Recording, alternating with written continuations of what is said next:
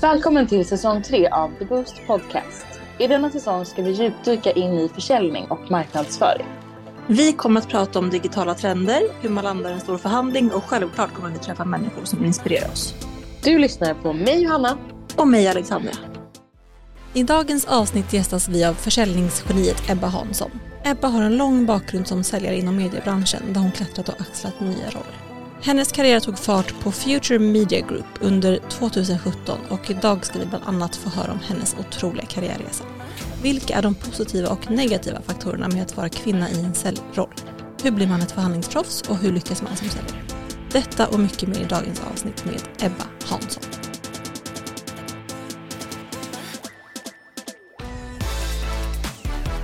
Hej Johanna. Hej Alexandra, hur är läget? Jag mår jättebra tack. Hur mår du? Bra Vi har en gäst idag. Ja, det är så roligt. Återigen. Ja, välkommen Ebba Hansson. Tack snälla, kul att vara här. Jättekul Ja. att ha dig med. Så himla roligt att få prata lite med dig idag. Mm. Vi, ska prata lite, vi ska prata lite försäljning eh, med dig och lite din karriär och din resa. Och det ska bli så spännande. Vi är ju gamla kollegor du och jag back in, eh, back in the days. Och eh, ja, det är så kul att ha följt dig i din resa. Eh, Och det ska vi prata om idag. Mm. Jag tänker att vi kör igång för vi är Mm. supernyfikna på att eh, intervjua dig lite. Ja.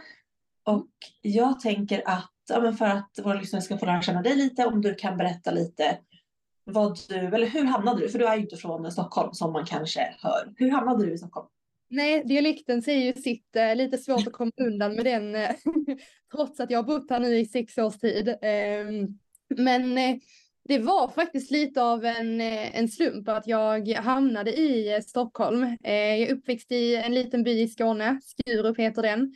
Ehm, Gick eh, gymnasiet i Malmö och tredje året på gymnasiet så drev vi ett UF-företag som man kan göra då om man går ekonomilinjen.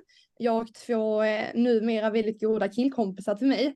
Eh, och då var vi på eh, Ung Företagsamhet så här SM i Stockholm, så Sverigemästerskapet tror jag det är förkortningen för. Och då så stod vi där i vår eh, monter och eh, pitchade till eh, olika personer som kom förbi. Vi hade eh, ett företag som hette Minute Video som egentligen gick ut på att vi producerade en minuts långa företagsvideos som då skulle vara mer fokus på att skapa en känsla kring varumärket än bara det här klassiska eh, intervjuformatet som eh, vi på den tiden tyckte att många företagspresentationer gick ut på. Så tänk er som typ en eh, trailer till en film eller en serie. Det skulle liksom väcka spänning och känslor för eh, varumärket. Och eh, då så, eh, så gick det förbi två eh, herrar i kostym och då tänkte jag så här, ja men de ska jag pitcha på för de ser verkligen så här ut att vara viktiga personer och driva bolag eller ja, you name it.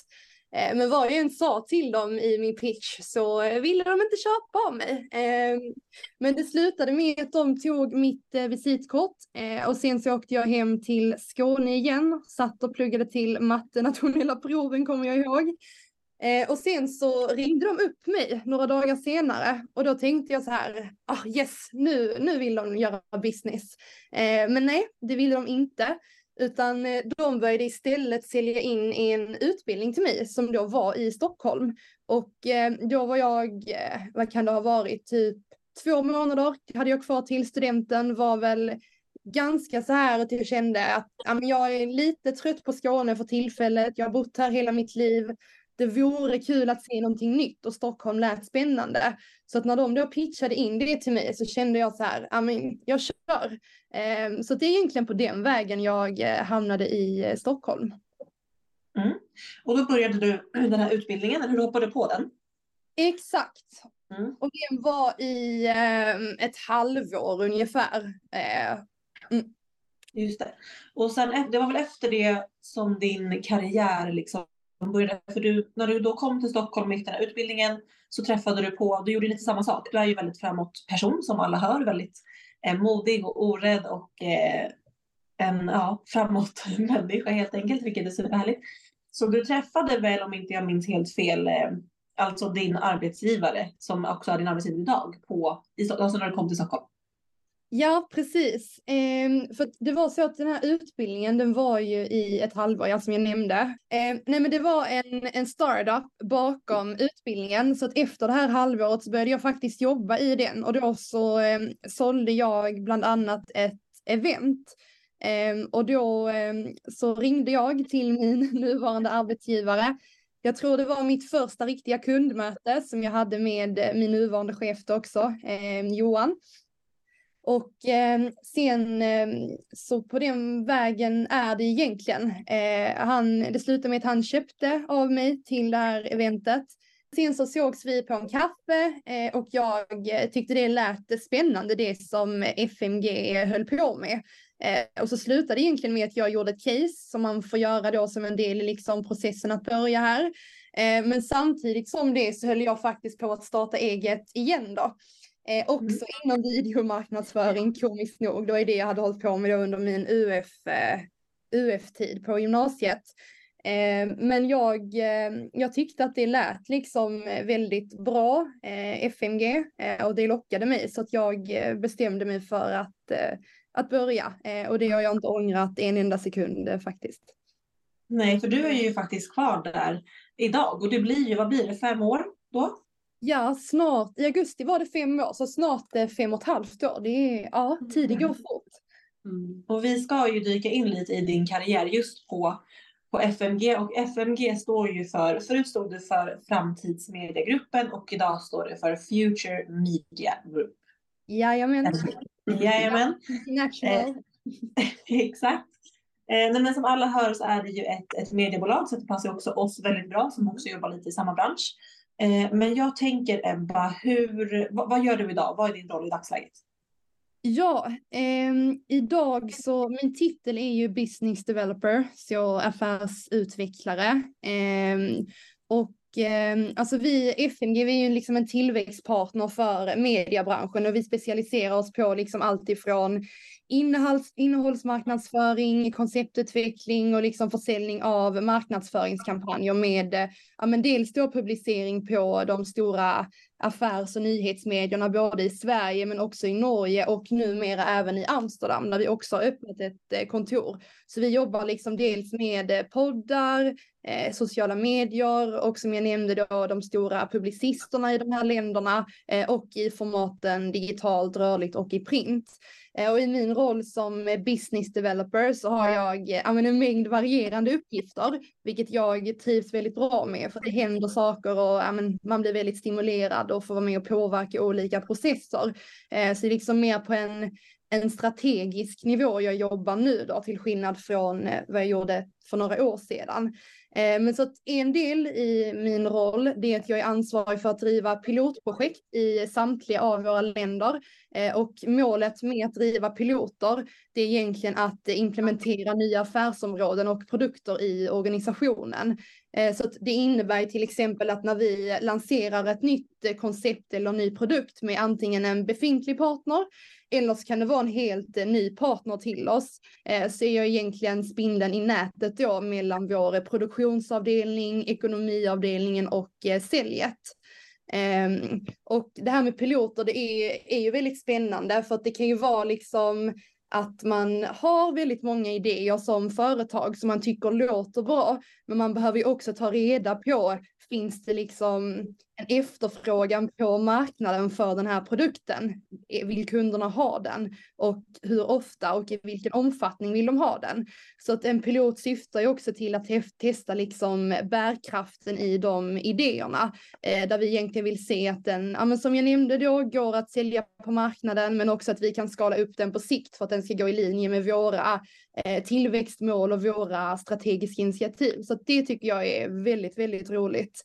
Eh, och sen så är jag också involverad i strategiarbete där jag bland annat gör eh, löpande research av marknaden och näringslivet. Eh, för att i ett av våra bolag så jobbar vi med eh, att göra djupdykningar i olika eh, branscher eh, med en av våra samarbetspartners. Så det är det väldigt viktigt att man är uppdaterad på eh, vad som händer i branscherna. Är det någonting som trendar och, och så vidare. Eh, och sen är jag med i en AI-styrgrupp för tillfället också. Eh, mm. Tillsammans med, eh, med några kollegor då eh, utvärdera hur vi skulle kunna jobba mer datadrivet inom FMG. Eh, och det här är också någonting som känns väldigt, väldigt relevant eh, för att man uppskattar ju att eh, ni kanske också har hört talas om det. Men att generativ AI då bland annat det kommer att påverka runt 80 procent av alla jobb framöver.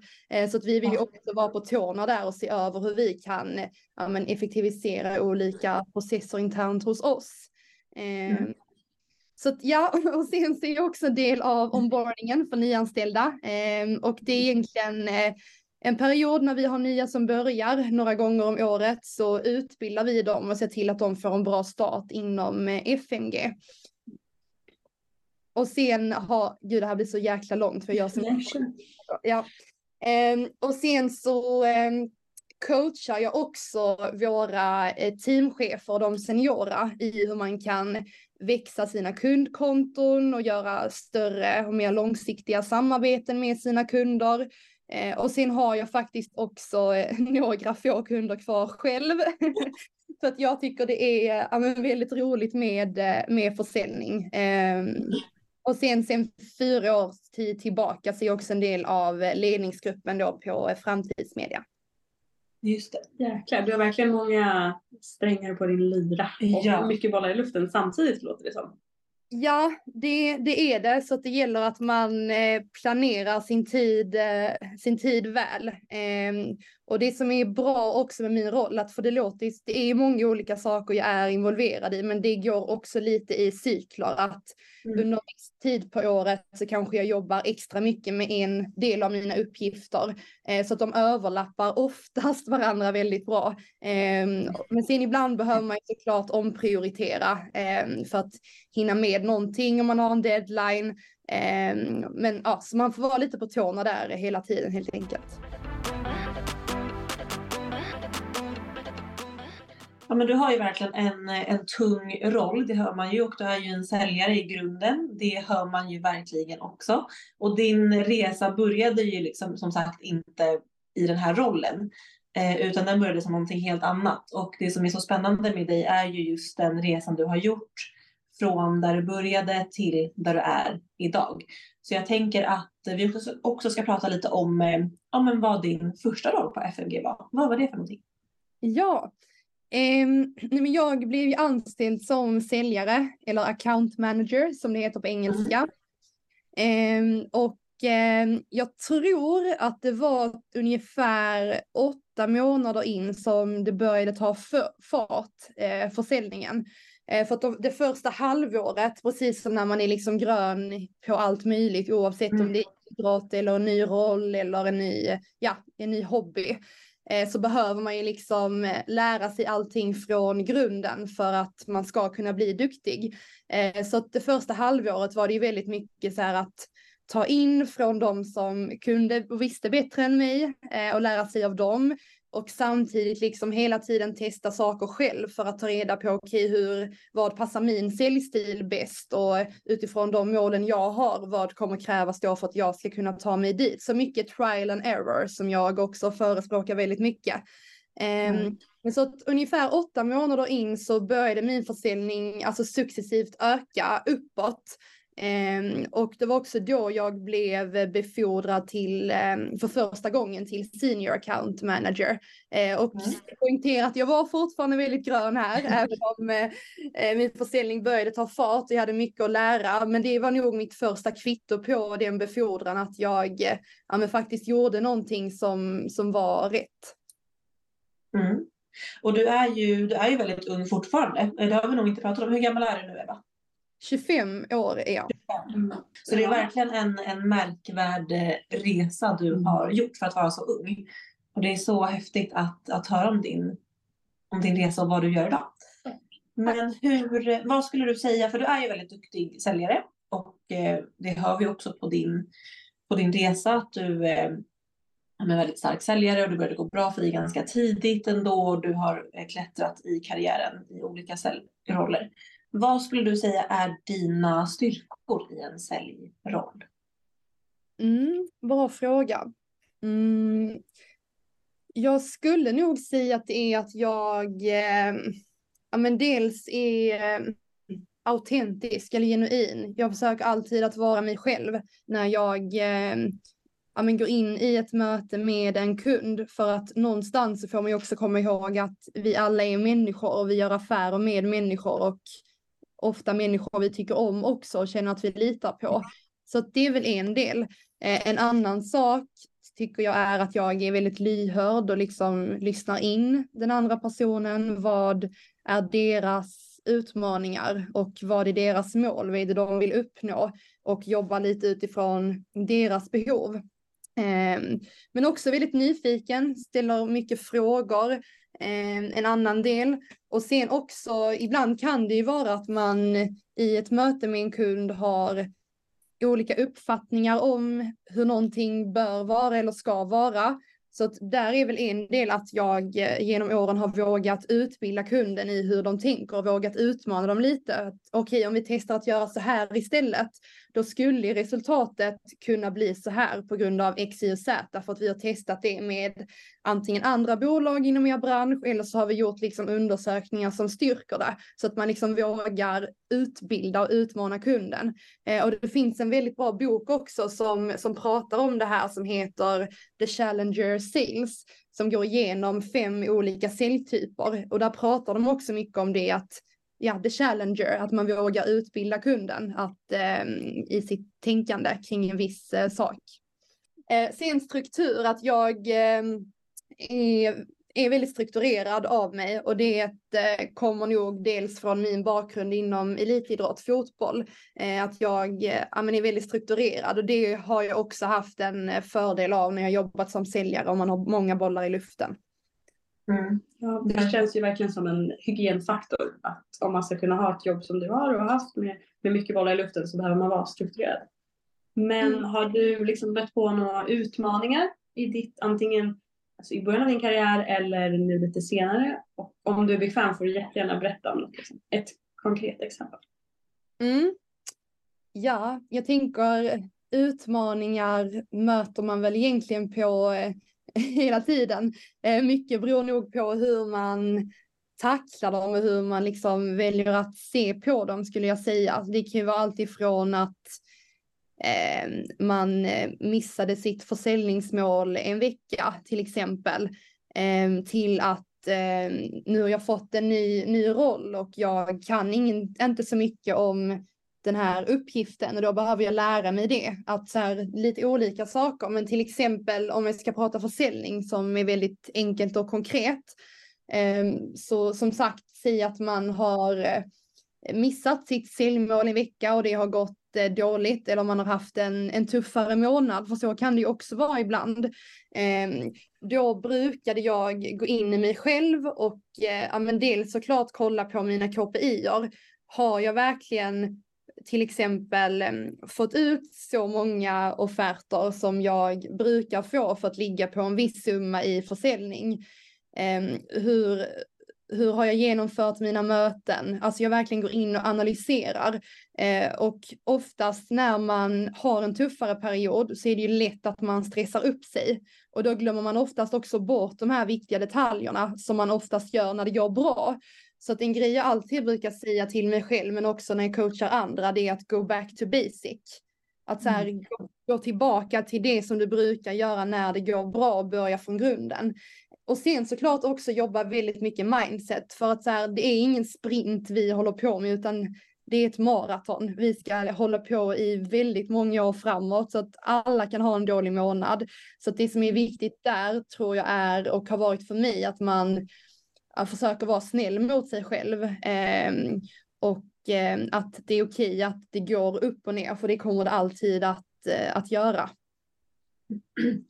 Ja, och du har helt rätt i det du säger att man ibland behöver gå back till basics. Jag som också är idrottstjej gillar ju verkligen det tänket som, som du nämner, att man kollar på vad har man för KPI eller vad har man för delmål kanske i idrottsvärlden. Man kan inte förvänta sig att man ska vinna ett SM-guld eller ett mästerskap eller en match om man inte har tränat i veckan, om man inte har tagit bra passningar eller träffat mål och så vidare. Och så vidare. Det är samma sak i yrkeslivet och speciellt i försäljning. Om man inte har gjort sina mejl och sina samtal och sina offerter, då kommer man antagligen inte sälja heller. Det är liksom inte svårare än så. Gud ja, och i idrotten är det ju till och med så att man blir bänkad om man inte dyker upp på träningarna. Eh, så det, är, det är en bra liknelse. Men jag, men jag gillar mm. det, jag håller verkligen med. Och det kan man ju mm. också, precis som du är inne på, likna väldigt mycket mot försäljning. För att precis som i idrott så finns det inga genvägar. Utan det blir väldigt svart på vitt om man har gjort jobbet eller inte. Så man kan inte skyffla undan det, utan det blir väldigt tydligt. Vad skulle du säga är, om man är inne lite på utmaningar, finns det någon specifik utmaning skulle du säga med att vara just kvinna i din bransch eller i din roll? Ja, eh, också en bra fråga. Alltså det som är, jag, jag har ju varit här i, eh, i många, många år nu och mm. vi, vi försöker ju liksom alltid att sträva på att Eh, eller sträv, vi försöker alltid att sträva efter på FMG att ha en mix mellan liksom både kvinnor och män. Sen är det klart att ibland i perioder om det är några som slutar så kanske det är fler män eller fler kvinnor. Men om man tittar på, eh, sen om man tittar på mediebranschen i stort så, så är det en ganska mansdominerad bransch med mycket män. Ehm, och jag, ehm, jag vill lite slå hål på den myten för att, att vara säljare det är inte någonting bara för män utan det spelar ingen roll vilket kön du har. Eh, men jag tror det har att göra med liksom någonting som går många år tillbaka i tiden. Ni vet det här med stereotyper, att man tänker att det här är för män eller det här är för kvinnor, men så är det inte mm. längre. Det är 2023, världen ser annorlunda ut och eh, ja, men försäljning eh, är för alla som tycker om att göra business. Det har ingenting att göra med eh, vem du är eller var du kommer ifrån eller hur du ser ut eller om du är kvinna mm. eller om du är man. Så det skulle jag vilja få ut liksom mer till eh, ja, men både kvinnor och män. Att, så här, att alla, alla kan göra det som har ett intresse för att göra affärer. Verkligen, och egentligen inte bara ett intresse för att göra affärer. Det är såklart att det ska vara en drivkraft, men egentligen för de som gillar att skapa relationer. För det är ju det som jag varit inne på, att det är faktiskt det försäljning handlar om. Så det är ju verkligen, och vi håller ju helt med dig här och vi tycker exakt samma sak. Vi är också i, ja men vi, vi driver ju som alla säkert vet om en egna företag och så vidare. Det är ju väldigt säljigt i våran roll också, även om inte vi är dedikerade säljare. Men vi det krävs ju också att vi eh, skapar relationer och vi kan liksom stänga affärer med kunder och våra kunders kunder och så vidare. Och så vidare. Så att det är verkligen för dem som helt enkelt eh, om man gillar att eh, skapa relationer och vara sociala och göra affärer helt enkelt. Absolut. Absolut. Mm. Vad skulle du säga är det absolut roligaste med att vara säljare? Åh. Oh. det absolut roligaste med att vara säljare. Mm. Måste jag välja en sak? okay, du kan välja några stycken, ja. men eh, kanske okej, okay, två eller tre då. Mm. Ja, förhandlar vi lite här. ja, verkligen. um, jag måste tänka efter lite. Um, men en, en sak är såklart alltså mötet med människor som jag mm. verkligen mm. älskar. Att så här, men träffa olika människor, förstå liksom deras, nu jobbar vi B2B, så att förstå liksom deras utmaningar där de står idag med sitt företag och hjälpa dem att nå närmare sina mål. Eh, så det är en grej, liksom relationen och eh, att mm. hjälpa dem med, mot sina mål. Eh, en annan grej är ju att eh, jag är tävlingsmänniska så att jag tycker det mm. är väldigt kul att, för att försäljning är ju väldigt mycket om eh, också att du får ett kvitto ganska snabbt på om du gör någonting bra. Och mm. i och med att jag då som sagt har en bakgrund från fotbollen där det var väldigt lika med att det, du, du, får svart på vitt om du gör någonting bra eller om du gör någonting dåligt. Så det tycker jag också mm. är kul med försäljning, eh, liksom adrenalinet. Eh, men jag funderar lite på en kvinna som du som har så här sjukt mycket att göra. Vad, vad är det som driver dig till att göra alla de här sakerna? Vart hittar du den här viljan att genomföra allt det du tar dig an? Mm. Alltså jag skulle säga att eh, det har att göra med, eh, och så är det nog för de flesta människor som jobbar med mål, att eh, man måste ha ett starkt varför. Och ett varför, det blir liksom som ditt purpose. Varför gör jag det här? Och det kan ju vara väldigt olika för olika personer. Men när jag bör, i början av min karriär så var väl en drivkraft lite så här revansch, att jag ville visa för mig själv men också för människor i min omgivning att det går att ta sig framåt i karriären utan att gå den här klassiska vägen, eh, att plugga på universitet, det vill säga, som var tanken att jag skulle göra egentligen. Så det var ju lite, eh, eller inte lite, det var väldigt läskigt i början. Mycket frågor så här, gör jag rätt? Kommer jag klara det? Eh, men den drivkraften för att bevisa att jo, men det går ändå. Jag vill visa vägen främst för mig själv, men det var också att visa andra att det går. Eh, den var väldigt stark för mig i början. Eh, någonting som drev mig liksom varje dag när jag hade en motgång, att jo, men jag, jag ska klara det här. Eh, mm. Sen så drev, drevs jag, det gör ju det är inte lika, det är inte starkt för mig längre för att nu känner jag så här, nu har jag hållit på med det här i fem år och jag är fortfarande ung, absolut. Men idag så går jag mer in i mig själv, att här, jag har inget behov av att visa för andra att jag klarar av att göra någonting eh, längre, utan jag bryr mig om att visa för mig själv att så här, mår jag bra av att göra det här, tycker jag det är roligt och leder det mig dit jag vill. Så att idag så, så handlar det liksom mer om att jag själv ska vara nöjd med var jag befinner mig och eh, var jag är på väg. Så att min starkaste drivkraft nu, det är väl dels att så här, få vara med och påverka mycket. Det är någonting jag tycker är väldigt roligt. Men också att mm. lära mig nya saker och fylla på kunskapskontot så mycket jag bara kan. Så att mm. jag, jag, tycker väl egentligen, även om jag då blir kanske lite motsägelsefullt, men det här ändras ju som sagt hela tiden i takt med att man själv utvecklas och blir äldre och allt det där. Men i början så var det ju som sagt lite revansch och även att tjäna pengar såklart. Ehm, mm.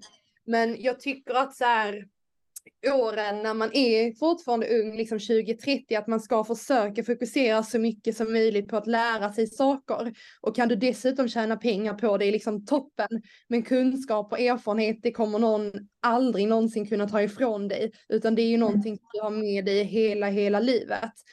Um, så det är väl en av mina starkaste drivkrafter då återigen som jag har just nu. Och sen mm. brukar jag också alltid fråga mig själv så här, okej, okay, men det, det du gör idag, Ebba, leder det dig dit du vill på sikt? Och är svaret ja, okej, okay, men då fortsätter jag, även när det är mm. tufft. För det kommer det som sagt vara i perioder. Eh, men skulle svaret vara nej, då behöver jag ju sätta mig ner och liksom kalkylera i mig själv. Okej, vad, nu är jag lite off track här och på väg någon annanstans än dit jag vill. Då behöver jag ju rita om någonting eller kanske byta, ja, byta mm. spår. Så mm. för mig har det varit viktigt att liksom hela tiden göra små bokslut med mig själv och det gör jag liksom mm. Eh, ja, men, kanske två, tre gånger om året. Sätter mig ner en gång i kvartalet och eh, skriver mycket dagbok och anteckningar till mig själv. Eh, så att jag ser till att jag är på rätt spår. Mm. Det är ju superviktigt att ha ett varför som du pratar om.